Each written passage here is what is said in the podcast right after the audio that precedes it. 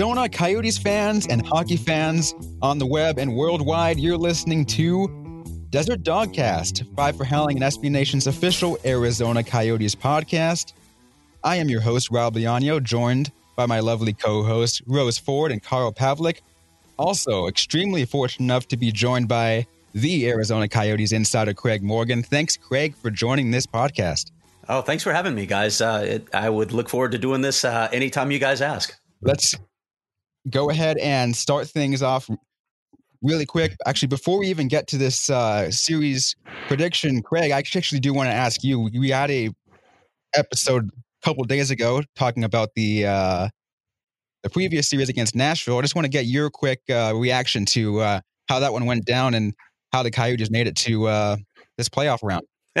I, I, think it starts with one name, Darcy Kuemper, who held them in so many games uh, when they were just simply under siege early in those games. Uh, I spoke to Rick Tocchet about that yesterday, actually, and he he's still trying to figure out why it is his team is getting off to slow starts where they're standing around. He thinks it's a little bit of nerves.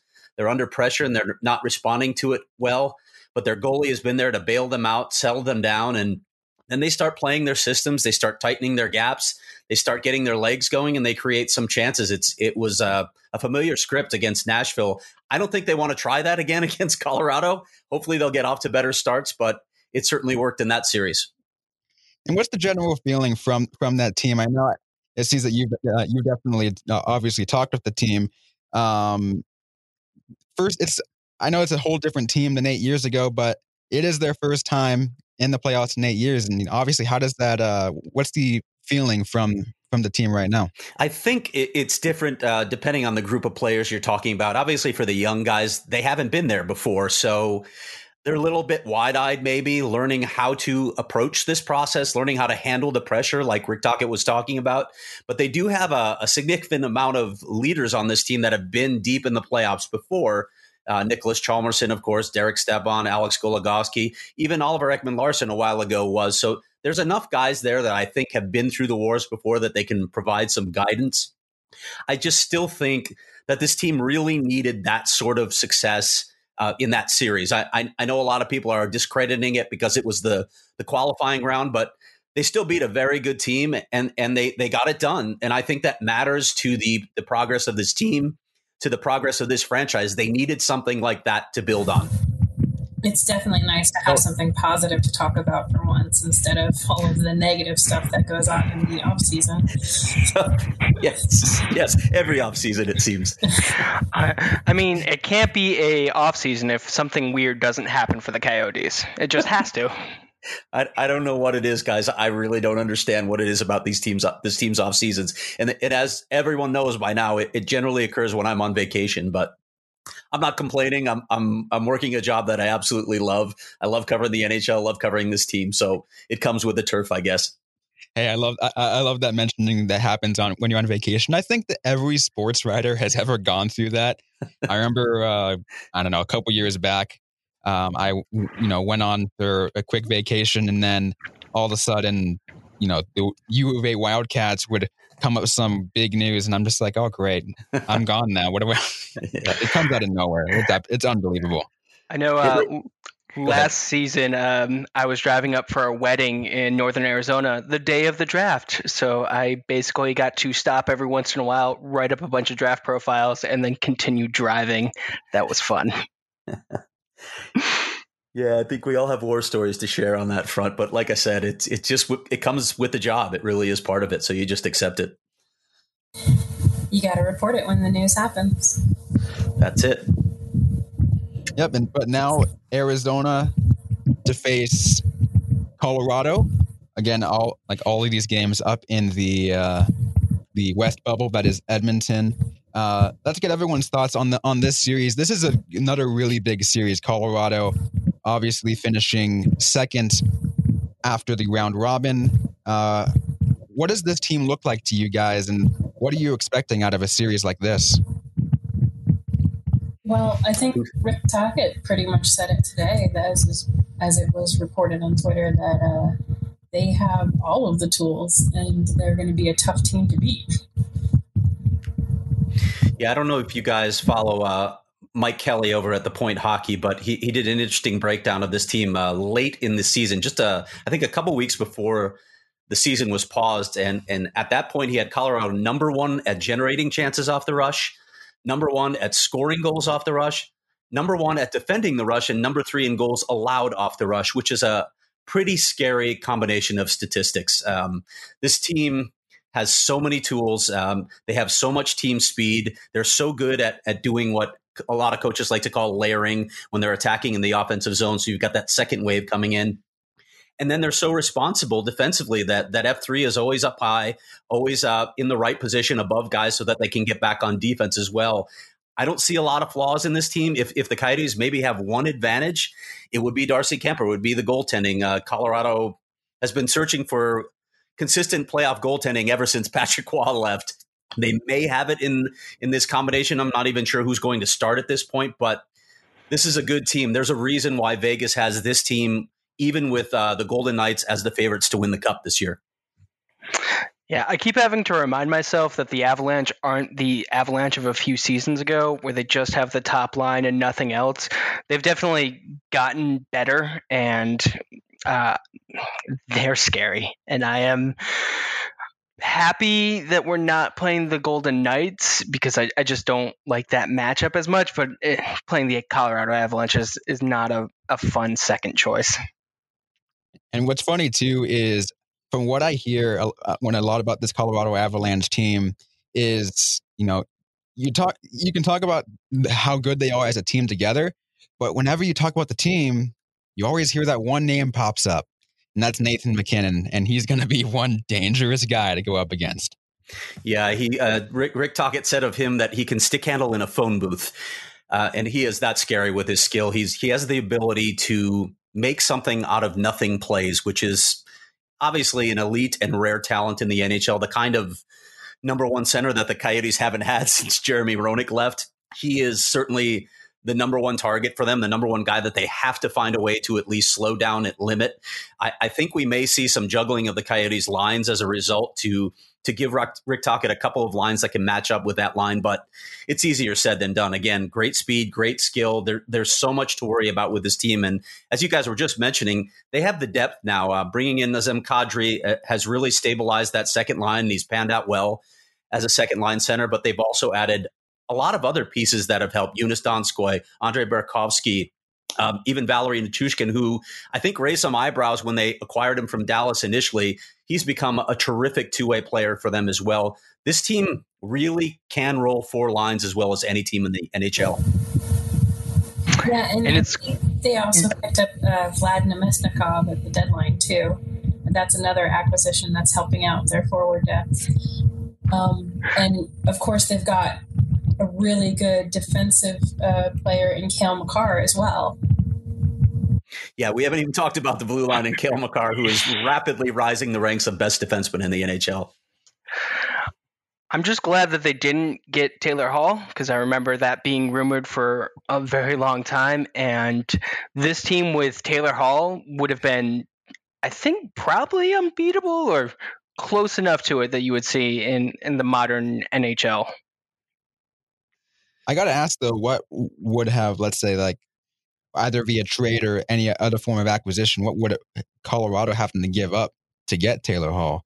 If that was if that would have been the case, yeah, I don't even remember what was discussed at the time. There's been a lot of talk that they may be in on Taylor Hall as a free agent in this offseason. I had a long talk with Ryan Clarke, who covers this team for the Athletic, um, and and asked him about the possibility of it happening this offseason. And and while you can't discount the uh, uh, the opportunity to add a player of Taylor Hall's magnitude. You know, his point was while they have a lot of cap space available this offseason, they have a lot of decisions to make on restricted free agents and other players coming in the next couple of seasons. So, in order to make that happen, they would probably have to move a couple pieces out. That doesn't mean it's not going to happen, but the Avalanche have some work to do even to bring in a guy like Taylor Hall. Yeah, but as of right now, they have the fourth lowest cap uh, cap hit So I, am sure that seems attractive to a lot of folks. But yeah, and, and I mean, if you're Taylor Hall uh, and you're looking at the possibility of playing on Nathan MacKinnon's wing, that's pretty attractive for a guy that wants to play playoff hockey, wants a chance to win a Stanley Cup. And and again, they might have some of the money. I've, I've heard it floated with with some people that maybe he signs sort of like a bridge deal until the uh, salary cap is able to rise again, more in the seven eight million year range for for an annual salary. But I, you know, I don't know. Taylor Taylor has said that's not the case. He wants to sign a long term deal. You just don't know how much COVID has impacted the free agent market. I don't think we have a full sense of that yet. I'm sure there's somebody out there who'd be willing to give him term. Yeah, and that's the thing, right? All it takes is one team, and maybe Calgary is another player in this. He could go back to his hometown. They were in on him before. Yeah, it's going to be interesting to see uh, how how that goes down. Obviously, it's going to be a big fight for Taylor Hall in the upcoming offseason. Um, and like you said, Craig, too, we don't know exactly what that you know the offseason is going to look like with the cap too. You know, I from what I know too, is it just not projected to go up, or is it just going to stay leveled? Yeah, it's going to be flat for at least next season. Now they have to reach a certain uh, NHL revenue has to reach a certain point for it to increase. I don't see that happening in two years. I find it really hard to believe. So we could be looking at a, a flat cap for at least a couple seasons. Um, but again, I'm, I'm really curious how it impacts the UFA market. I, I, I believe Elliotte Friedman is actually working on this story, uh, working his sources to get a sense of what it's going to look like. I hope to see that soon because I'm really curious about that. It'd be interesting. I imagine like the first couple players who sign is just going to set the market and everyone would kind of react to that. Or if you know the agents are a little bit smarter maybe just sitting back and be like no let's let's not be the first one through the door. For th- yeah. Yeah that's interesting to think about actually. Yeah you do you do you not want to be that first guy that signs a discount deal and then somebody else catches in? Well, one thing we do know about Taylor Hall and the Arizona Coyotes is that he really likes the guys on the team. So maybe that is something that can convince him to actually stay in Arizona.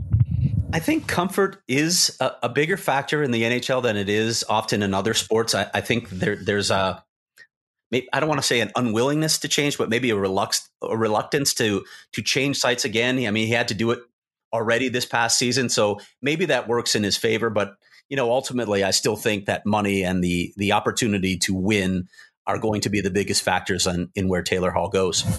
But that's going to depend on how far the Coyotes can go in the postseason, too. Yep, absolutely. If they can make a, a run here, if they can pull an upset here, that could change his thinking altogether. The Coyotes kinda... getting to the second round depends on Taylor Hall. The Coyotes keeping Taylor Hall depends on the Coyotes getting to the second round. It's like a snake eating its tail. And that's funny because uh, that's actually similar to something to what Rose said in a previous episode about Taylor Hall in the qualifying series that winning that series was also huge. So that as they progress, that importance gets bigger. I'm just glad when I watch Taylor Hall play, uh, especially in that Nashville series, he seems like he's having a, a great time. Like, it's not like he's struggling in the playoffs or like frustrated. He seems to be enjoying every second of it. And, and that's a good thing, at least.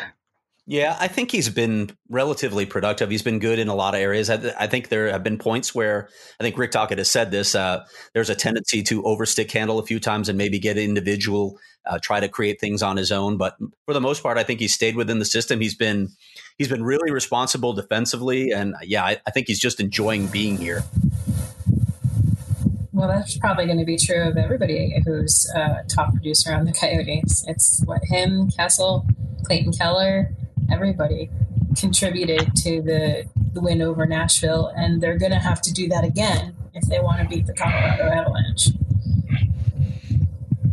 Yeah, I would like to see their possession numbers a little better than they were in that series. it's, a, it's, a, little scarier against Colorado than it is against Nashville, which maybe doesn't have the, the you know the top end talent that that, that Colorado does. Um, I, I, like the fact that their their stars came to play and, and contributed offensively, but again, they, they have to do a little bit better job of managing the puck and maybe you know, uh, well, it's not going to be managing the cycle against Colorado. They're not that type of team like Nashville, but they certainly have to manage the rush, and and that's that's a major challenge again against this team. One yeah, I'm glad. what's on everybody's mind about this upcoming series is are, are Nick Schmaltz and Antti Raanta going to get a chance to play?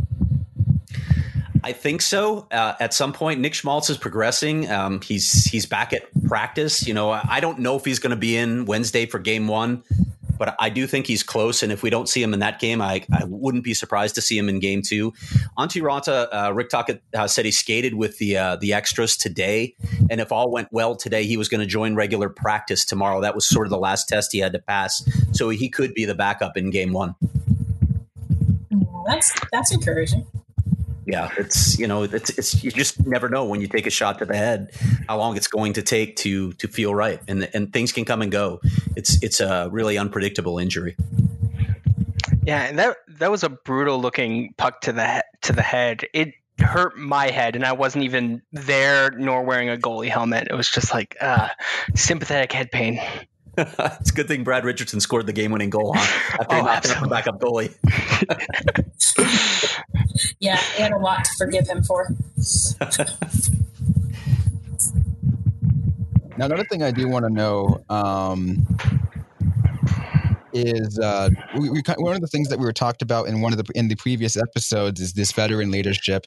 You know, we've seen we've seen a lot of these guys uh, like uh, like John like Nick, Nicholas Hjalmarsson and uh, of course now Phil Kessel, guys who have been in the playoffs before. Uh, you know, how important is that going to become as this as they keep progressing? Of course, now they're in that first round, and you know if they get if they get past Colorado, how more important is that you know veteran presence? I, I think it's always important. Uh, may, maybe it's it, you know the the stakes ramp up. Obviously, the, the the deeper you go into the postseason, and and as the deeper you go, the fewer guys who have actually been there. But I do think that that's a valuable thing for for the uh, the rest of the team have. On the flip side, um, you know, as as the younger players play more and more postseason games, they probably get more and more comfortable. And then there's this just this unique setting that we have this year where you don't have the crowd. So you're not playing in in somebody else's building. You don't have that sort of pressure weighing down with you. I don't I don't even know what to say on that. I don't know how that impacts the games on the ice because we've never seen it before, but there is that element at least removed. Nobody has home ice. Yeah, it's been really interesting to watch hockey without the fans um, because people are always talking about the crowd, and it's something that I don't necessarily discount like the effect that a crowd has on the players, but I'm always skeptical of it because there's no real way to know. But yeah, now everyone's kind of like at a even you know standing when it comes to that. Everyone's in a hotel room. Uh, everyone's playing to to nobody except for the the nice people who throw hats on there when there's a when there's a hat trick. It's really interesting to watch. Yeah, you really have to generate your own energy because you're not going to get it from the crowd. And that's the one thing I guess I would say about home crowds is sometimes they can help feed the energy and help feed momentum and, and teams just don't have that now. Yeah, and, and uh, that, that, that, that's definitely an, inter- an interesting point because as we were as we've been able to look at too is how that works. Honestly, I really like how the NHL has uh, put the game presentation out here without the fans.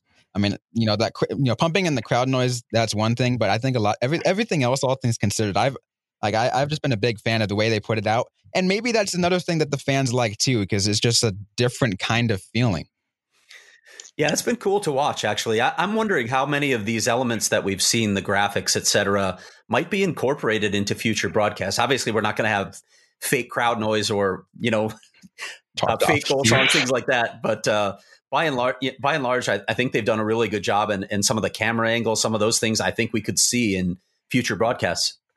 I do really like the visuals, um, and I've, I've been trying to think how they could actually incorporate it because it seems like it's cutting down a lot of visibility for what would be the sides. But I'm like, oh, I like that giant screen. I like the focus on players. I like seeing like a massive Coyotes logo or a Colorado Avalanche logo. It just looks really cool. I don't know if you guys have noticed, but actually, the um, the Fox Sports broadcast has been including their own advertisers, not just the regular board advertisers, on the glass too. So I could definitely see that becoming a regular feature. and that's something that you see pretty often, even in other, other sports too. You'll like, um, you'll see like you've ever been to a like a, like a game live, like you might see like let's say like a baseball game for example, you'll see a green screen behind uh behind the batter, and they put and TV whichever TV is there will put up their ad- advertisers and then uh it and it, you you don't see so yeah it's green screen when you're there watching tv you see the you see the advertisement so obviously it's not i don't think it's a green screen actually actually there but the uh yeah it wouldn't surprise me that they start putting more local visuals on tv broadcast do we really need to have like updated advertisements though like it's like the one part of hockey I'd rather see a lot less of. Just less ads. Yeah, I get that, but if it helps the revenue go up, then sure. Sure, yeah, it, it definitely is going to help the teams make money and all. Just, eh, I don't know, it's aesthetically not as pleasing. yeah, yeah, and, and I wonder, I wonder if we'll go down that road even more. I, have heard some people talk about, you know, you you see in European leagues uh, all the advertising on the jerseys, and I, I still think that that that sort of canvas is still sacred to players and to the NHL, but I wonder if they might go down that road a little bit with shoulder patches, things like that, just again to to create another revenue stream. The NHL is always looking for ways to make more money. I honestly think Yeah, yes it has. right. And it's not like the regular jersey doesn't have a bunch of Reeboks logos on there. Uh, Adidas now. Or Adidas. Yeah, it wouldn't surprise me though. They start they, they start putting a lot more on ice advertisements, which they've already started. You know, right next to the mm. trapezoid. One thing that has disappointed me about the presentation was this was supposed to be the year that they were going to be doing all the enhanced statistics and things that were supposed to be right. in the playoffs, but all of that got quashed because of the, I guess, the need for the bubble. I mean, I'm not sure if uh, if Craig is something you like you you can answer, but wouldn't it maybe, something that would have been easier going into a bubble? You know, you can set up the the the advanced cameras, get the chips in their jerseys or in the puck, or you know, how, however that uh, advanced system was supposed to work. Yeah, I just think they had so many other things on their plate that they decided to shelve it for now. Um, yeah, it, it, it will be here. We will see it soon, and I, I'm definitely looking forward to that. But man, this was this was a lot to manage as it was. It's also just like a lot of changes for the players. I'm sure they don't want like an extra thing to be thinking about, even if it's like not like at the front of your mind. If you know you have a chip in your jersey, that's still going to be there. It's going to be like one of the many things that are adding up to make this experience different than any other experience. Um, and I'm sure you kind of want to minimize that.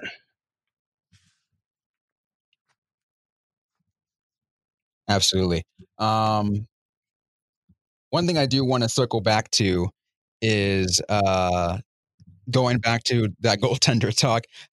Because Craig, you were saying, you know, one of, one of the one of the big reasons the Coyotes are where they are is because of Darcy Kuemper. Let's and let's touch on, on on that value that he adds. He's he's been he's been phenomenal for the Coyotes so far. Yeah, no question about it. And uh, like I said earlier, I, if they have one advantage, it's that. Uh, uh again, I, I don't know who's going to start yet. I, Jared Bednar has not announced it yet, and Philipp Grubauer, Grubauer struggled a little bit um, in the in the games to date. That doesn't mean that he's not going to be in goal because he played pretty well last season. But they have uh, a little bit more of a quandary than the the Coyotes do, where Darcy Kuemper has just played at an elite level. I mean, the goals saved above average is he's he's just posting an absurd stat right now. He's he's clearly been the biggest difference for them in the in the postseason so far. And look, they're going to need that to be the case for however far they go in this postseason because he's their best player, and that's that's how they're built. They're built on goaltending and defensive structure, so he has to continue to play at that level. I absolutely love always the uh, uh, people will, will hate me for saying it, and people will hate almost anybody for for saying the cliche saying that it takes a hot goaltender to win the cup. But you know, as cliched as as it is, I mean, it's not wrong. No, it's it, it can definitely aid in in that process. Uh, look, I again, I don't I don't think the Coyotes can have a deep run if they keep having the sorts of starts and and spells in games like they had against Nashville. I think as you go deeper in the playoffs, you're going to face teams with more elite finishers. They're they're just better teams. Period. But at the same time, I'm always bothered by the narrative that oh the, the, the Nashville Predators deserve to be winning because you know look at all the underlying metrics that say they deserve to be winning. Well, goaltending's part of the sport too, and, and it's a major part of the sport. I don't know of a position in professional sports, at least one guy that can impact the outcome of games more than the hockey goaltender. So he was he was clearly a major difference. I said he was going to be at the start. I was actually on a Nashville radio station, and they were kind of scoffing at that idea, saying that Juuse Saros was right at Darcy Kuemper's level. Well, that didn't turn out to be the case. Darcy Kuemper was a massive difference. I'm not sure who would realistically say that uh, Saros is on Kuemper's level. That is phenomenal. Well, let's talk radio. So sure, you have to have an opinion sometimes, but yes. uh, that's a that's a take. it was definitely a take. I was pretty surprised to hear them saying what they were saying. I mean, they must have just looked at him and been like, "Hey, look, Darcy Kuemper. He was once traded for Tobias Rieder and Scott Wedgewood. How good could he actually be?" And just hadn't looked up anything after that. Yeah, they didn't take well to me also pointing out that Pekka had an absolutely god awful season, uh, which he did. And, and Adam Vingan, the, the uh, beat writer for the Athletic, has said that multiple times as well that there was no contest between who they should put in goal, but they were. You know, Pekka Rinne is very, very special to that community, to that hockey community. I get it. He's he's been in their he's been in all their postseason games for a very long time up until this season. But the bottom line is uh, he just wasn't very good this season. And and while Juuse Saros I thought played well down the stretch, I mean that's a that's a short sample, and Darcy Kuemper did it really pretty much over the entire past two seasons.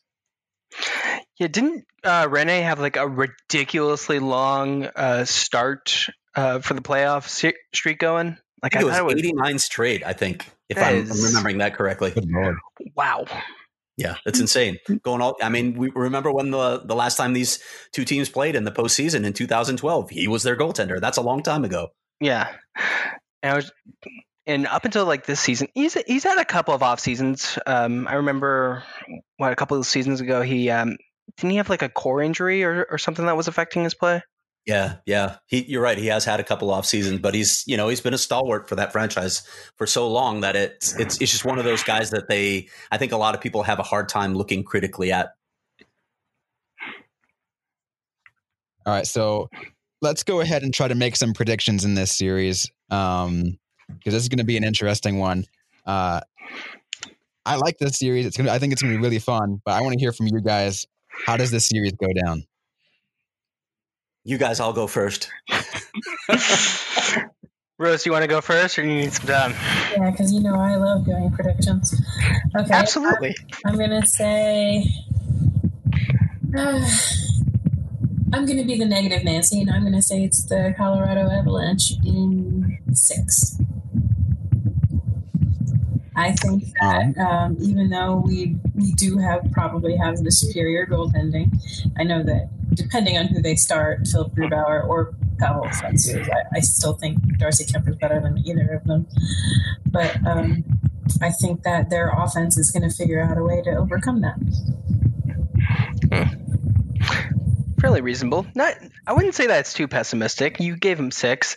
Uh, I'm a bit more optimistic. I, I don't see this series um, ending in a Coyotes win without it going to seven games. Uh, I think Colorado could probably close it out earlier than that, but if the Coyotes are going to win, it's it's going to take seven. Yeah, it's if it goes to seven, I think that'd be really exciting. The and it what makes things diff, what makes it difficult for for me to make this make, make a pick here is seeing the way Colorado played in the round robin. I know that was a you know it's a completely different style. They but you saw they played against all again the top three teams in the West and in Dallas, St. Louis, and Vegas, and a lot of them were pretty close games. Uh, one down to the last tenth of a second. Um, and man, were they exciting to watch! It's gonna be a hard really hard one for the Coyotes. I do think Darcy Kuemper will bail them out for a few games, but hmm. I'm all, I'm going to have that same prediction as Rose. I'm going to say the uh, Avalanche are going to win this one in six games. All right, I guess that leaves me. Um, I I I don't know how much to put, how much stock to put in this. Uh, the Coyotes have been pretty competitive with Colorado the past two seasons. Uh, they played a lot of good games against them, um, and as, as, as you can imagine, Carl Soderberg is is helping the coaches do a little bit of scouting on this team, and and apparently he likes the matchup. He thinks they can frustrate them. But again, uh, there's a reason that Colorado was picked as a co-favorite to win the cup. I, I, just think they have too much firepower. While they haven't really accomplished anything yet, I think this is a team on the rise. So if the Coyotes can get this to six games, I, I think that's a feather in their cap. I, I, would not be surprised to see it end in five games. But if they can get it to six, that would be a real feather in their cap. Um, by the way, six games is what Ryan Clarke is picking as well for for the uh, Avalanche. Um, but uh, another source, no, none other than Ray Whitney, former Coyote, thinks that the Coyotes could really give this team trouble. So we'll see who's right. I mean, I'm always down to just listen to whatever Ray, Ray Whitney says. Me too, man. One of the best quotes in Coyotes history. Yeah, I, I miss him. I'm really sad he went to like what Dallas that last year. Yeah, yeah, they they just didn't want to pay him that that final season. You remember how things were around here. I mean, yeah. pretty much for all the Coyotes' existence, they've had uh, money problems. But uh, he was, you know, what the funny thing about covering him while he was here is, while while he was always fantastic when we got him, he would always tell us that he didn't want to talk to us. He would make a point of telling us that, and he did it with a smile on his face too. He knew what he was doing. But the guy is an unbelievable analyst. I would take him any day. I'm sorry, Craig. What exactly was your prediction, not Ray's or Ryan? I thought I was just going to slip through this without actually no. it down. Okay, thank, thanks, Rose. Uh, wow. Okay. Um, well, I, I, guess I'll I'll go with the optimistic prediction too and say Avalanche in six. So I am the only one who thinks the Coyotes are going to win this one, and I didn't even sound that uh, optimistic about it. So that probably shows something. See, part of me really wants, really would have wanted to pick the Coyotes, but remember in the uh, pre postseason, the actual the episode that we had before the Nashville series, I kind of already said that Colorado was gonna gonna win the West, so I kind of can't back out from that. I said, Rob, I locked myself into that pick. Yeah, I'll, I'll, make myself feel better by noting that I did pick the Coyotes to beat the Predators. Uh, so at least I had that going for me. And hmm. it, it's just this series, man. Look, I, I, think all of us would like to see the Coyotes win, not necessarily because we're rooting for the team, but just because it it's good for business, right? It's it's good to continue to cover the playoffs. We'd all like to see that, and it's more fun to cover a team that's having success. But this is this is a brutal matchup for them. I think Colorado and Vegas are both as good as it gets in the NHL. That if if those teams don't meet in the Western Conference Final, I'll be surprised. I, I just did my NHL bracket challenge last night, and the the constant reseeding has caused me to just ignore any other prediction I had for what's going to happen. I was like, I have no clue how I got here, but all of a sudden the Philadelphia Flyers are winning the Stanley Cup, and I did not predict that before the start of it. But once you get into the individual matches, that's how it worked out for me. All right. So what we're going to do is we're going to take a uh, quick couple second break so we can uh, hear from some from advertising, and then we will come right back. You guys are listening to Desert Dogcast.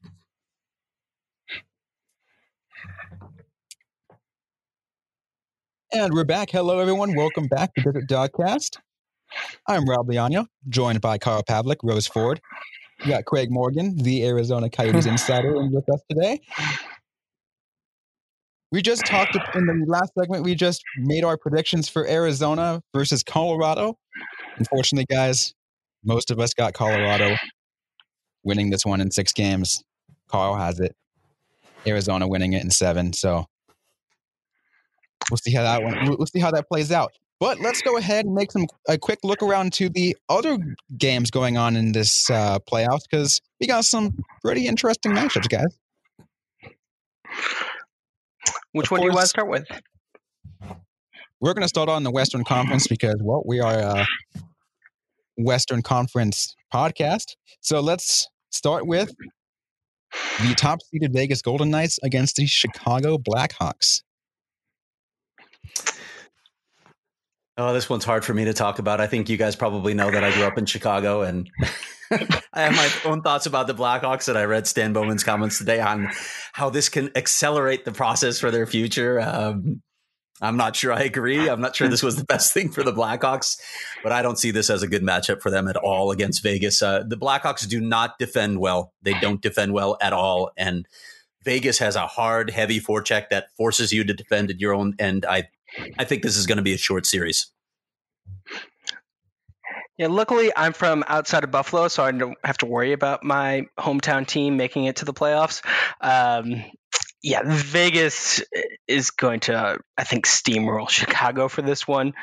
But I think a lot of people also probably predicted Edmonton to beat Chicago. Very few people seem to give Chicago any credit going into this. So maybe they surprise you. I, I don't imagine Vegas is going to go easy on them or underestimate them in any way. The one thing I will say is I made a tweet about this, partially joking, but also partially serious. Is I said, lesson learned: never count out Jonathan Toews in the postseason, um, and that's you know kind of real. But the the fact of the matter is they're going against Vegas, which again they're the top seeded team, and they're the top seeded team for a reason. Um, they've, uh, you know, they weren't afraid to spend that spend that money up front early, and you know get that super superstar talent that they that they have now, and it's the, again they are a really scary team. It's what I'll say is I, I think Chicago will give up a fight, but again they're going against Vegas. I don't think it's going to go any other way. Vegas is going to almost easily handle handle this one. Was that hard for you to say that Vegas is going to win? Yeah, I had to sigh and sw- and uh, take a big gulp for a second. what do you got, Rose? Yeah, I'm gonna have to go with everybody else on this and say Vegas as well. Um, yeah. I didn't think Chicago was gonna get past the play-in round against the Oilers. I thought, you know, Dave Tippett wasn't going to be stupid enough to start Mike Smith, but what do I know? so it's so true. Uh, it, it, yeah, it, and Dave Tippett is a terrific coach. He he did a marvelous job while he was here, but I was I was stunned to see loyalty overcome logic because Mike Smith did not belong in goal, and that just put him behind the eight ball. When when I look at that series, and I also picked Edmonton to win that series. In some ways, I think it was the best possible matchup for the Blackhawks because they they could use their speed, they could use their experience against a team that just hadn't been there a lot. And Edmonton doesn't defend well either. They, they they're a train wreck still defensively. So a lot of things played in the Blackhawks' favor. And yes, you, you mentioned Jonathan Toews still uh, it, it's good to see him playing at that level once again but i'm not sure that he'll be able to play at that level against vegas uh, things are going to be a little tighter against the vegas golden knights uh, and I, I, think the blackhawks are in big trouble in this one yeah and now I mean, knows that dominik kubalik is one to watch out for too so Okay, I, I, I, was. I mean, I didn't. I didn't have him in my top three for Calder voting. I have to admit this, and, and you guys know I'm a Blackhawk fan, but I didn't see enough from him in the regular season. I I thought a couple goaltenders got overlooked in the Calder discussion, um, but what what he did in the postseason was just eye popping. He he had a heck of a first round against or a qualifying round against Edmonton. I mean, I'm just glad that Edmonton and Toronto lost. I was explaining to my friend, I'm like, both of the home teams of the hub cities lost and they're not going to the playoffs. And she actually didn't get it for a while. She's like, wait, explain that to me. And it's like, well, it was taking place in Edmonton and in Toronto. Both the Oilers and the Maple Leafs were potentially going to make the playoffs. And now they both were eliminated. It is hilarious and the most NHL thing to have happen.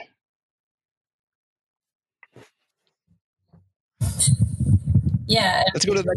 For, uh, oh, go ahead, for um, I'm sorry, for the Oilers to be taken out by a 12 seed just has to throw salt in that wound as well. I just wonder how how long is Connor McDavid going to go without any sort of postseason success? It it has to eat at him, and, and it's not like it was Connor McDavid's fault, but my goodness, we, we're we're talking about the best player in the league, and he just hasn't tasted any postseason success yet. It's crazy. It's just crazy. It it almost seems that I think in some media availability that he's had, it almost seems like he does seem frustrated about that. I, I mean, I would be too. So I don't think it's gotten to the level where Jack Eichel seems like he's pissed every second people ask him about Buffalo. I don't know if McDavid's there yet, but uh, that's it's got to eat away at him. Definitely does. Why did he He's sign two more deal? He's got two more seasons until that no movement clause kicks in, so now's the time to trade him. yeah, I don't see that happening. Maybe they'll trade him for a second pairing defenseman, one for one. Unfortunately, Chiarelli is no longer the GM.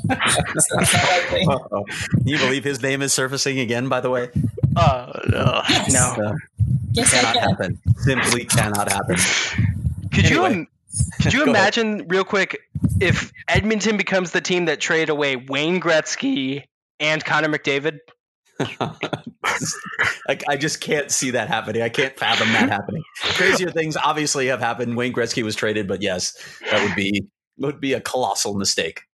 That would put the Oilers fan base through so much torture. yeah, already yeah. gone through a lot. Yeah, uh, I just I, I keep hoping for him because I like chaos. Are you an agent of Chaos, Carl? Uh, no, I don't work for Chaos. I like freelance. Oh, oh okay.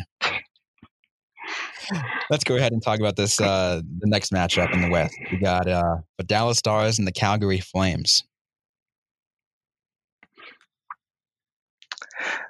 I don't know what to think about the Dallas Stars. I, I, I haven't been able to get a good grip on them as a team this year. Um, I have a little bit better understanding of the Calgary Flames and, and their strengths, but Dallas is just that X factor, and I'm gonna go with them to win this one. All right, go ahead, guys. So I've kind of I've I've been high on Dallas even in their early in the season, and uh, a lot of that might be for my uh, my soft spot for Joe Pavelski, but uh, they, the, the way they played in the round robin concerns me. Uh, yeah, and didn't they only win one game and by a They only won one game in, uh, yeah, and yeah, over St. Louis, who didn't win any in the round robin. So that kind of gives you a load of concern. Um, however, I don't. This is going to be weird in that in, in that sense because I don't know really what to expect, what kind of level. Because the the game against St. Louis, I think they definitely picked it up, um, and I think maybe they're figuring that out now. So I'm just going to go out and say Dallas has got this one. Go ahead, Rose. Okay. Well, um, I think I'm going to go with Calgary for this one. I actually, in the last round, had chosen against Calgary because I had forgotten that they have Cam Talbot in addition to Dave Rittich in their goaltending. Because who can remember who's where anymore?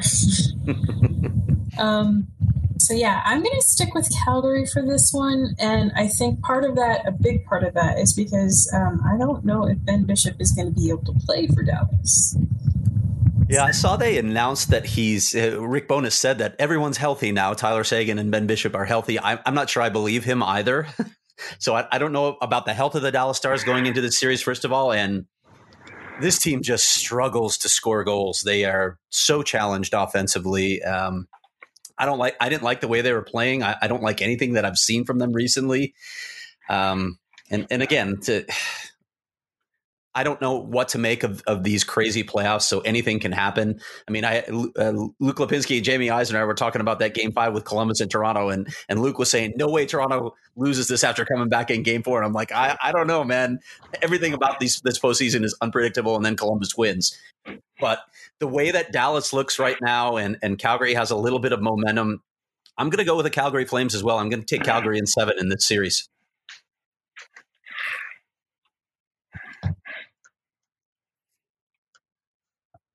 All right, so half of us Dallas, half of us Calgary. That should be interesting. Let's now talk the final the uh, the final game in the West, and then we'll also quickly go through the, go through to the East. St. Louis versus Vancouver.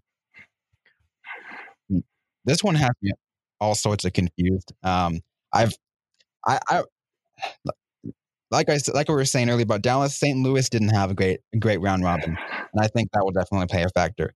Vancouver didn't play as well as I expected in the in that qualifying round. Although I do like the talent they have on there. Like I like I said in the previous podcast, I like Brock Boeser. I like Quinn Hughes. I like Elias Pettersson. They're just something to be said about that. Um, so I'm giving this one Vancouver in six. All right, I'll jump in and go second on this one. Um, I, uh, I, I may be off base on this entirely, but I, I, think Vancouver is one of the most overrated teams in the postseason. I really like the top of their lineup. They've got some talent up there. Um, I, I am surprised by people that already have Quinn Hughes among the top 25 players in the league. I think he has significant holes in his game defensively. And he gets sheltered. He plays a lot of sheltered minutes, but he is unquestionably a gifted offensive player. I just don't think they have the depth. I don't think Vancouver has a lot of team speed. I don't think they play well in their own end. And I, I think St. Louis can exploit those things because St. Louis has depth. St. Louis has that heavy forecheck. And and I thought some of those things might help Minnesota, although Minnesota is not as good in sustaining pressure in the offensive zone. But uh, Minnesota is just not as good a team as St. Louis. Uh, I, I really think the Blues are going to win this series. I'll go St. Louis in six. Real quick, people have Quinn Hughes as the top 25 players? yeah, I was talking about with Thomas Drance from the Athletic. Uh, they, they they did a ranking actually and had him among the top twenty five players, and with uh, that's just crazy to me. It's just, yeah, I would. Yeah, so premature. I definitely wouldn't put him in top twenty five. I like him as a player, definitely not top twenty five. But yeah, he's got a lot of growth left in his game. yeah, which is fine because he's still really young. But yeah, oh my god, that that blew me away. Um, uh, well, uh, as much as I didn't think that uh, Dallas not having a great postseason like is going to prohibit them from winning, I don't think St. Louis losing all of their rounds in a round robin is is really a good indication. Uh, it is the defending champions. Um, I don't necessarily think it's the best matchup for them, but I think St. Louis has this one, and I think it's going to be in six. All right. Yeah, Rose. I'm going to go with St. Louis as well, mostly because I don't remember seeing Jordan Binnington play that much in the round robin, so I think they were just saving him for the real games. Yep. Um, and he's definitely a really good goalie, and Jacob Markstrom did not look that good in um, Vancouver's series against the Wild. It just so happened that Stalock looked worse. I mean, yeah, and I mean Minnesota's goaltending was was a train wreck all season, and they, they just they just didn't have a good option in that series, and that that obviously really hurt them. Yeah, so I'm going to go with St. Louis in six.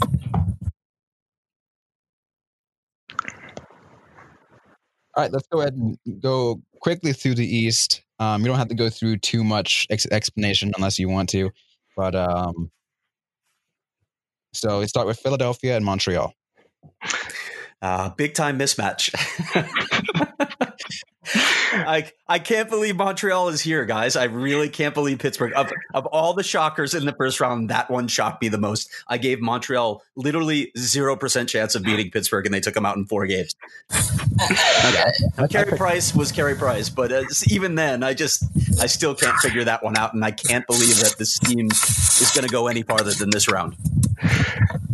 I think I saw someone tweet that Carey Price needs to be the Carey Price of 2015 for Montreal to stand a chance, and that's a big ask to be the goalie you were five years ago. Uh, Philadelphia is a team that I slept on during the regular season, and now in the postseason, I'm probably a little bit too high on them. I already said that they're my pick for the Cup winner, but uh, I, I don't see them going out in this round. It would it's hockey, so anything could happen. But uh, Philadelphia in five. Yeah, they're feeling it too, and and that's that's interesting. Um, that they, they and they have good goaltending. That that has been the missing ingredient for the Flyers for so long. I'll also take them in five, I, I, but I'm really surprised at how. And, and I, I, don't know if it's it, it's actually true, but Philadelphia was playing well right before the pause, and then they came out of the out of the long pause, and they looked every bit as hot as they did going into it. it that's interesting. I, I think they have a heck of a coach too. And and again, I said I'm taking Flyers in five. Yeah, I, oh, I, I, I didn't give the the uh, Montreal any chance against Pittsburgh either. I I think I even said Pittsburgh in three, and I'm gonna barely even give them as much credit this time. You know what? I'm just gonna give a Philadelphia in four. I just don't. I, again, I just don't think it's a good matchup at all.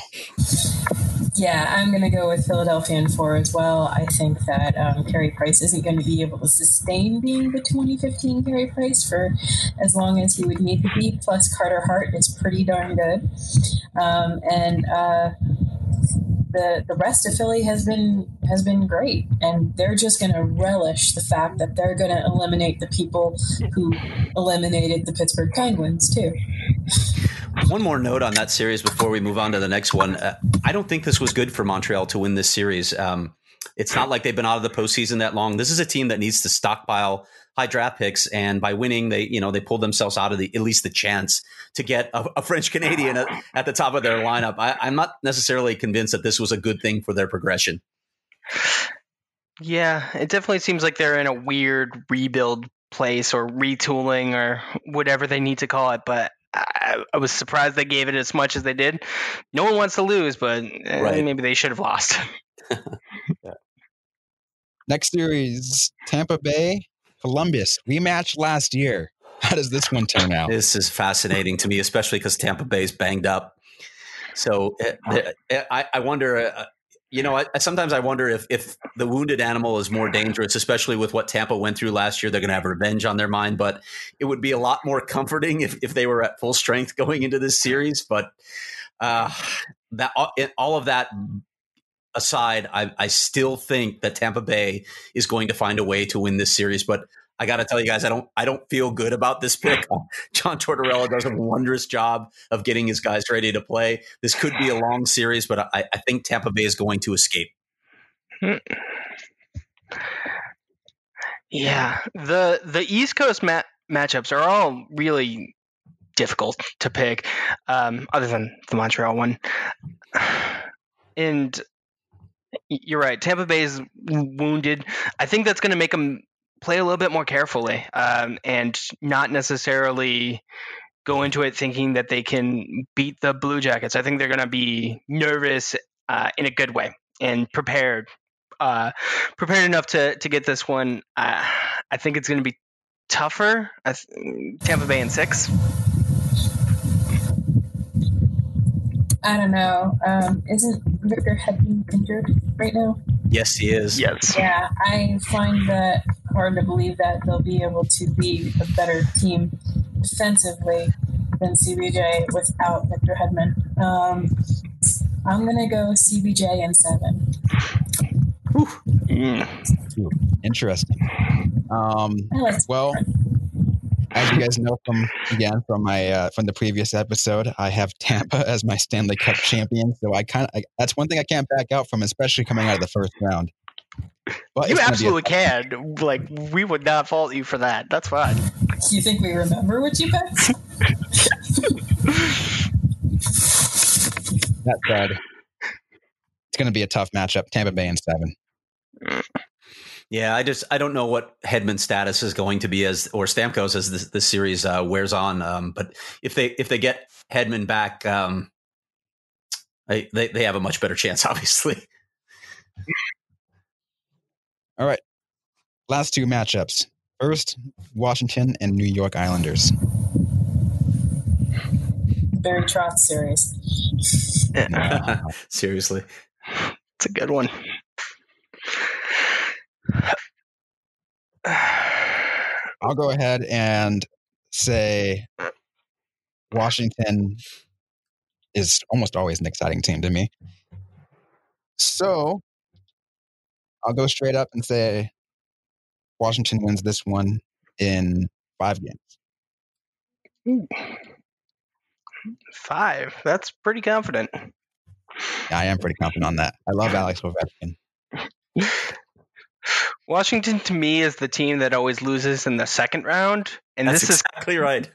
it's kind of a second round, uh, so I don't know what to do with it. Um, and I'm always worried that I'm sleeping on the Islanders, like I did during for the Phillies during the regular season. But I think Washington has this one. Um, I'm thinking Washington six.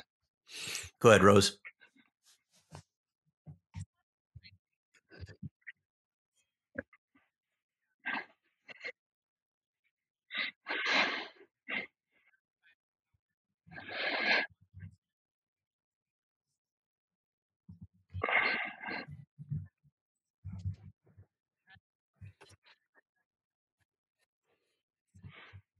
Okay. I am going to stick with the Capitals. Um, I, I, like you were saying, I, I, think they're a second round losing team. Um, I just I, don't have enough faith in the Islanders' offense to be able to score enough to remain in this series. Uh, Barry Trotz is a, a, fantastic coach, one of the best in the game, and their defensive structure is as good as any team's. But I just don't think that they can keep up with Washington's firepower. So i am sorry, I, will I'll go Washington in six. All right. And that brings us to the the last series Boston and Carolina.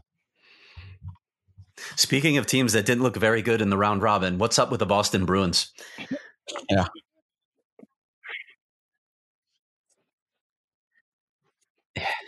I don't know. And I don't know what to make of it. I don't know if they just didn't care that much because it wasn't that consequential, but but now it is. You're playing Carolina and I know they they beat them last year, but you'll have the revenge for, uh, factor for Carolina. Carolina is playing really well right now.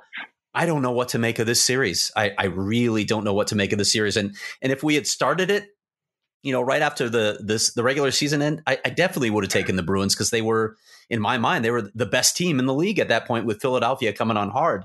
But now I, I just don't know what to make of the Bruins. If this is just uh, them not taking the round robin seriously, or there are significant problems with that team right now. I, I, I think I still have to stick with the Bruins in seven, but I don't feel good about that pick either, and I would not be surprised in the least if Carolina won this series.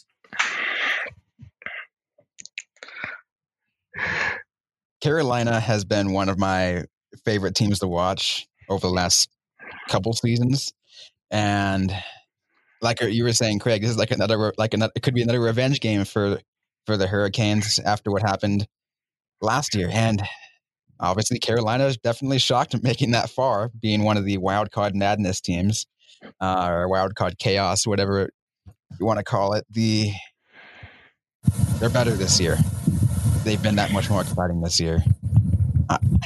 Am going to give it to Carolina in seven. Rose, do you want to go? Uh, sure, I'll go ahead. Um, the thing about this series for me is that Carolina was able to sweep the Rangers pretty handily, and they did it without Dougie Hamilton. Mm-hmm. I think he's going to be back in time for the, the Boston series too, if I recall correctly. So, um, and they're yeah, I'm reading that they're hopeful that he's going to be back. So I'm I'm going to go with Carolina in seven. Yeah, I like Carolina in this one, um, and and part of me is definitely hesitating because Boston, uh, but for all the reasons you guys said, I think Carolina's got this one, and I think they're actually going to surprise everyone. Um, and, and end it quicker than a lot of people would think. I'm going Carolina in six. If, if Car- Carolina wins this series, is, is this the end of the Boston Bruins run as we know it? Mm-hmm. Probably some of those players are getting a little long in tooth, and uh, I mean they were so good during the regular season, but they they lost something in the pause, and if it all falls apart here, I wonder. Yeah, isn't Zdeno Chara like forty four now? isn't he like sixty seven? it's weird because I remember Boston being like not great and like just middling for the longest time, and then all of a sudden they became good again, and I'm like, what did I miss?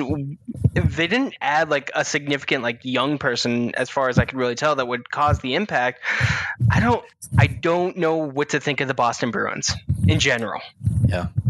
They added Charlie McAvoy and David Pastrnak, and uh, they picked up Jaroslav Halak as their backup, didn't they? Right. Yep. Those all helped absolutely. And and look, Patrice Bergeron to me still remains one of. I know he gets some attention still, but I he's still one of the most underrated players in the league. He's he's a marvel to me. He's one of the best two way players I've ever watched. But he's 35 years old, and if it falls apart for Boston here, you just you, you wonder how many more times they can they can rally the troops. Uh, I, I, know they do have some young players, but some of their key guys are a, a little older. Absolutely. Could you, could you, even imagine the Boston Bruins without Zdeno Chara? That's that's weird. I don't like it. It's a little hard to imagine now. yeah, he? he is a UFA after this season, and he is 43 years old. So at some point, although I'd like to see an NHL player play to 50. I, I was hoping Jaromir Jagr would do it, but I just can't see it happening. Not yet. Maybe with sports science 10 years down the road. Cowboy Joe Thornton is going to do it. as long um, as someone does. Yep. But uh, anyways, so that leads up to our predictions. Craig, I know you're a busy man. You think you got to get somewhere.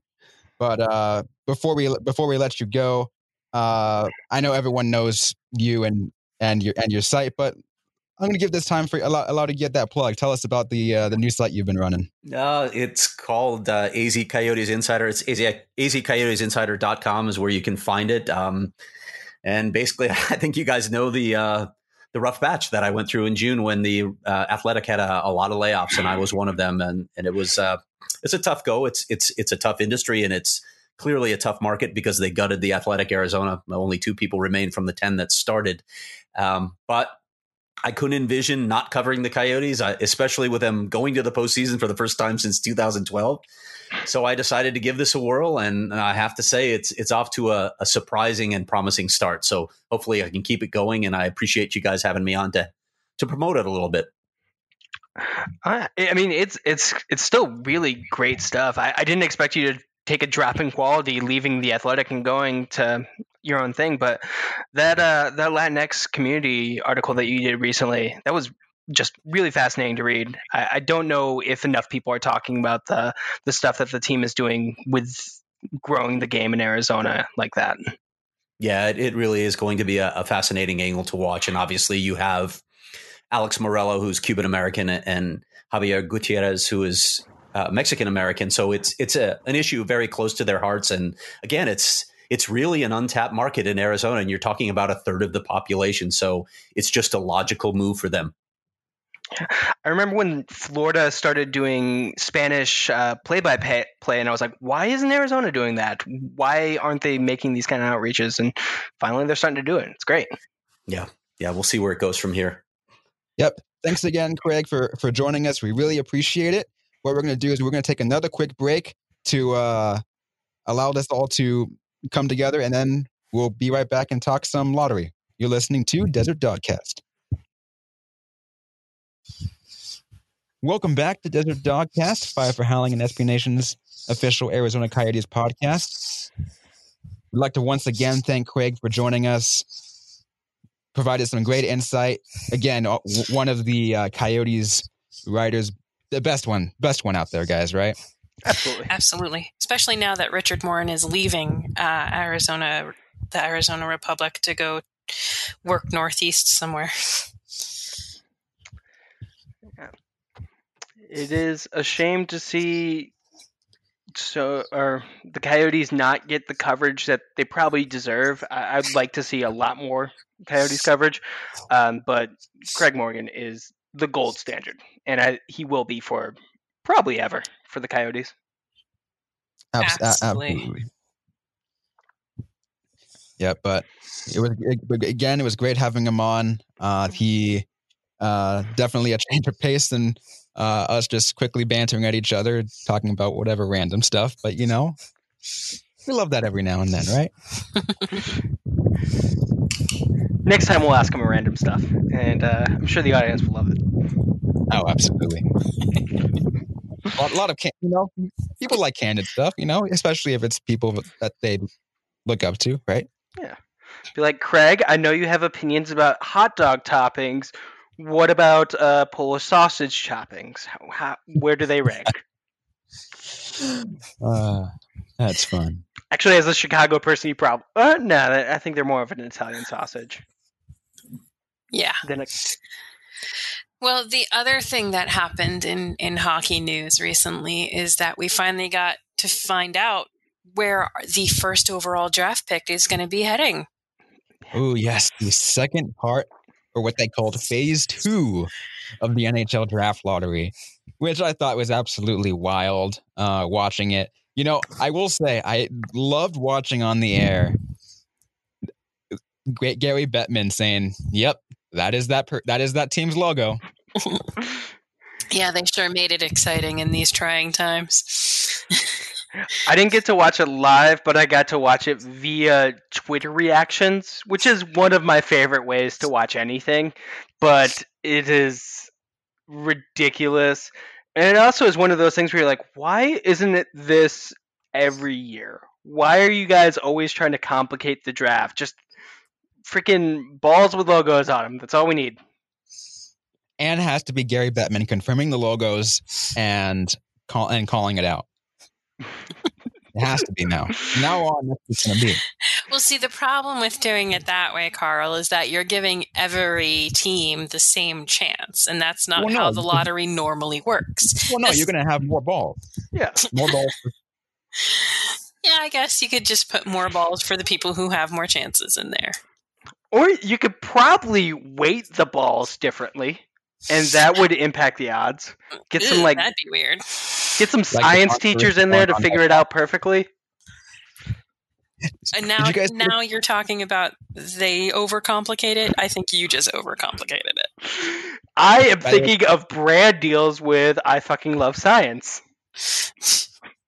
By the way, did you guys see the controversy about a uh, weighted ball for this one?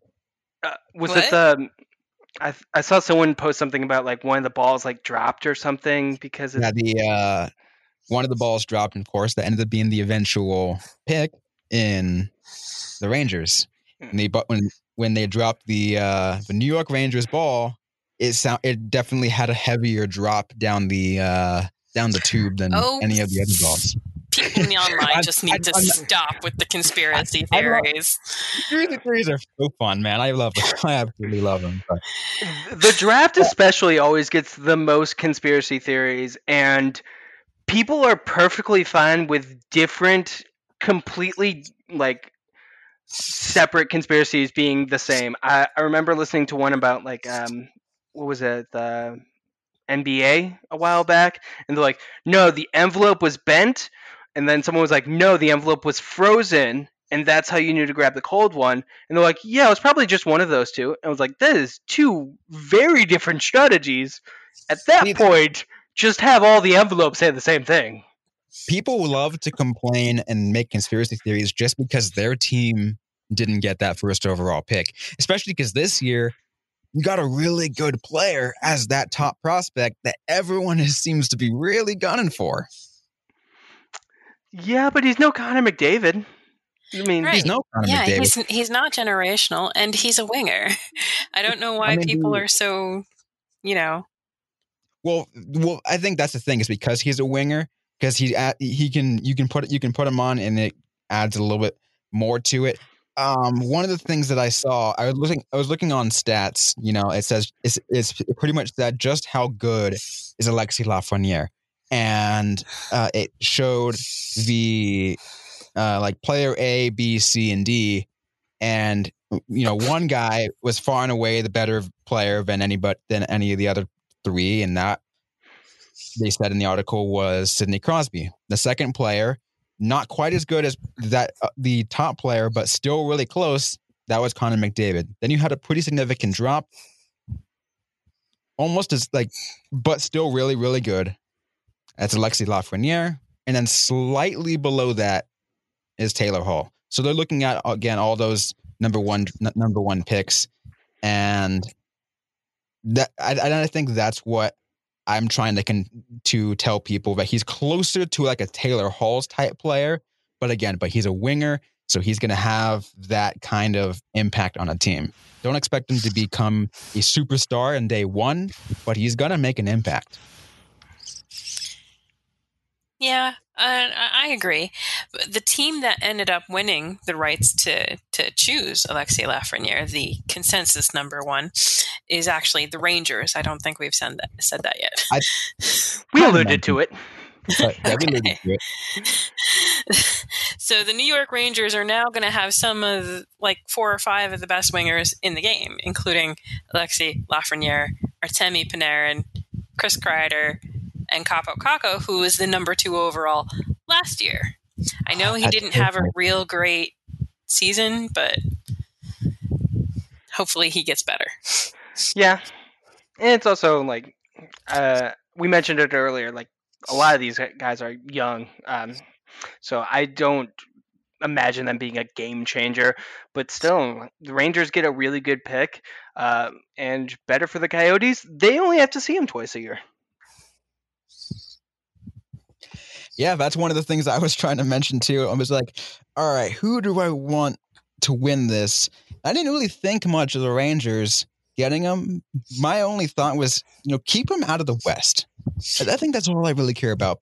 And I was like, you know, but it's probably going to be the Oilers, or it's probably going to. And then thinking of the Eastern team, it's probably going to be the Penguins. So, it being the Rangers, you know, I can't really complain too much. Yeah, if it can't be my team, then I definitely want it in the other conference. yeah, absolutely. I uh, I did a really quick write up that went up this morning, or possibly yesterday morning, depending on when you're listening to this, um, about the different options and how they rank for the Coyotes. Uh, I put the Rangers as a mixed bag. They're not the Florida Panthers, which I thought would be ideal because they're the Florida Panthers. You can give them whatever you want. Um, I was really disappointed that I wasn't able to root for Nashville. I I like the Nashville Predators, um, even after or especially after that series because I thought that the fan base is was really cool about everything. Um, they seem like a really good team. I would have liked to see a great player go to them, but if we're moving to their conference, I don't want to see him six times a year. That's just too much. The other thing that I love that was uh, joked around before the lottery was picked was the talking about some of the teams like Minnesota who's never won the lottery. They never had a first overall pick, and uh, I love how that was the storyline for some people. It's like, oh, you got to give it to a team that's never had it before, going through all of that, and you know, like I get this sentiment, but like it's even chances for everyone. And it, yeah, it does suck that Minnesota, or I think even some other team, Nashville hasn't had a, doesn't even have a first rounder uh, or a first overall team. Yeah, Coyotes fans know how that goes. Just because you're the worst team doesn't mean you get the best player. Yeah. Yep. I I have dealt in my real jobs with too many people who are say who will say, "Do you know how long I've been a customer? Why won't you do this for me?" And I always want to say, "So if you just started yesterday, do you want me to treat you like crap and not do anything for you? because you can't have it both ways. If you think that you're been around for longer, you get special privileges, then I'm sorry, that's just not the way of the world. And it annoys me to no end whenever someone says it. Luckily, it was mostly like media people talking about it. It wasn't like the wild fan base being like, we deserve a first overall pick because no one deserves any kind of lottery win. It's the point of it being a lottery. Yeah, it's the point of a lottery. like, uh, but again, yeah. Now that now that the Rangers have it, that's out of the way. All that talk's out of the way. Uh, but yeah, it's going to be scary good to have uh, Kreider, Panarin, Kaapo Kakko, and Lafreniere all on the same team. Rangers are going to be good guys in the next couple years. I mean, who do they have to take over when Lundqvist leaves?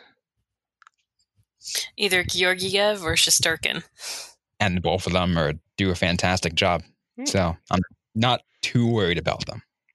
They just need better defense. Yes.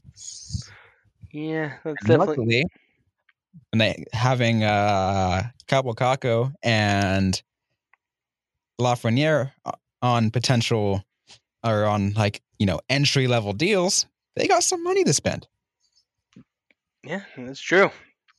Always good to have money to spend, and ELCs will give you a lot in hockey. Although definitely much less than we used to see. You're no longer seeing like that three-year bridge deal that you made all the young superstar players sign. Now it's like, all right, ELC's done. Give you seven years with decent amount of money. Uh, well, it's just, just more cost way... effective that way. Sorry. Yeah, well, you had that plus you know the way the way it affects the cap too. Uh, dungeon like unlike how the or how the previous CBA was and allowed those 16 year deals. I think also just like a lot of younger players like stood up and were like, no, screw waiting three years. If I'm one of the top producers, you got to pay me, and I'll sit out if I have to. Like Mitch Marner, he's getting a lot of heat in Toronto right now. But if I was a player, and especially like a younger player, like entering the league, I'd be sending him a thank you basket every day. And I think another thing too about that is uh, the reason why it was hard before is because of you know restricted free agency, which of course is still a thing, and people were like, yeah, you know, a offer sheet rarely ever happens, so we're just going to sign you this deal, and you know, you kind of have to take it almost because, well, where else are you going to go? Yeah, where else are you going to go? And if you, if a team offers you, the, the is going to like if a team wants to offer sheet you, it's probably going to be about the same amount, and then we'll we'll we'll match it, and then we'll and then you you're ours. So you're you're kind of stuck here. But now because uh, teams, as we find out, is no longer or no longer afraid to offer sheet, as we saw especially last year with the uh, offer sheet of Sebastian Aho, um, which of course was matched. So it tells you even then. Uh, but that was the stupidest offer sheet, by the way. Uh, but continue. But teams aren't afraid to offer sheet anymore. So, yeah, I think they are. well, I think yes. uh, I think that Montreal was just trying to to test the resolve of the Carolina owner. But the fact that Sebastian Ahos was the only offer sheet we saw when there were like half a dozen others that could have happened and didn't means that teams are afraid to offer sheet. I guess that's fair. And yeah. I don't think it's the whole gentleman's agreement of, you know, if you offer sheet me, I'll offer sheet your guys, blah, blah, blah. I don't think it's that. I think it's they don't want to risk. They don't want to give up the picks. They don't want to give up the money to offer sheet these guys either. Because what that does is, like with PK Subban and with Shea Weber, it ended up causing the baseline salary for the market to go up. Yeah. Um. So I don't think we'll be seeing many more offer sheets anyway. Yeah, I, I, I always speculate. I think last year going in because of the looking at some of the deals, I even questioned questioned it. I had an episode that even that pretty much the title of that episode of Inside the Glass was questioned: Is this the year of the offer sheet? Now, obviously, we only saw one, like you said, um, but um, that's probably part of where I came from, just because like I think oh maybe it's starting to you know rear its ugly head again these offer sheets. But yeah, I think I, I think you're actually right, Rose. It's we're not going to see them pretty often. But uh, yeah, these just the way that restricted free agency works now, you know, they these superstars now want their uh, their well deserved contracts. Yeah, but that's going to be a lot harder for them to negotiate with the flat cap coming through. Yeah, that's going to be rough. I'm interested to see how that, yeah, d- d- definitely how that plays out because, uh, you know, it, it it's going to be the first time we've had a flat cap in a while, and like what Craig was saying, it's probably going to be that way for a couple years. And the last few years, it was always going up, you know, one, two million dollars each year. And, you know, I think even before before the pandemic, everyone thought that the next year it was going to be like, you know, 84, maybe even 85 million, you know, probably one of the biggest jumps we ever had. And because of that expectation and what we're going to get now, teams kind of have to rethink their strategy going into that off season. Yeah, I think post pandemic is is a, is a world away, and I don't know what that's going to be yet. I don't know what tomorrow is going to be during the pandemic, but I, I think it's definitely going to have a major impact on how things happen um, with regards to how deals are signed. I do see, and in my opinion, it's a great move to um, to give younger players their due. I feel like there's less of a mentality of hey, you're new, prove it. You gotta earn your dues. Uh, we saw that back with Auston Matthews going to Europe as opposed to going to juniors. Um, that was like a first time, but I think we're going to see something interesting. I think there's a younger player out there who's going to do something that's unprecedented in terms of their deal in the next coming years. We will see indeed. Um,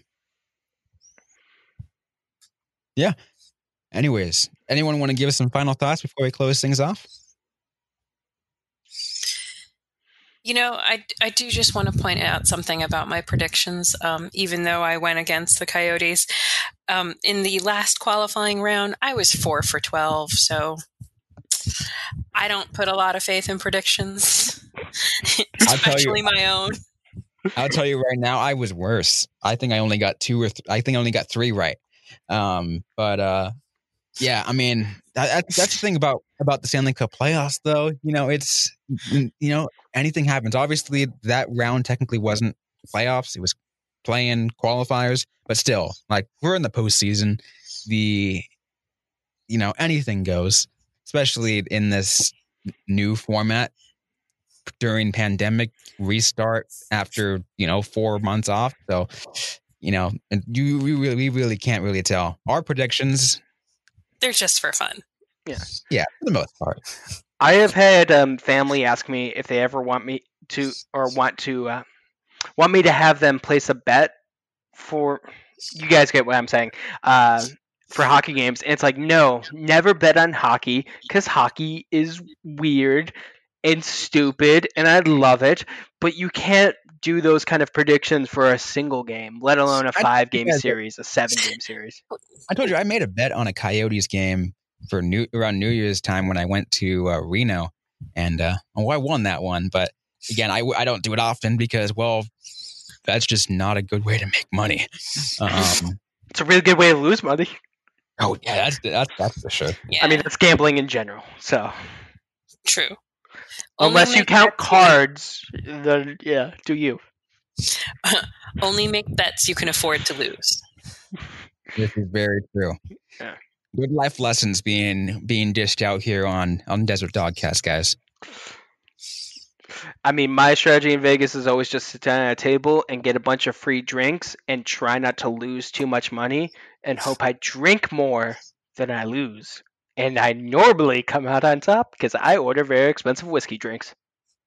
ah, smart thinking. Yep. Anyways, awesome. though, uh, go ahead. I was about to close things off, so if you want to say one last thing. No, I was just gonna, you know, talk about our old fashions. So yeah, we're good. Ah, fair enough. Well, that will go ahead. We'll go ahead and close things off then. Thanks everyone for listening to this episode of Desert Dogcast. Really, really appreciate you all listening. Uh, also, once again, thanks to Craig Morgan for joining us. Uh, it again a really great conversation that we had with him. We hope to bring him on uh, more often as we uh, as we continue to grow this show.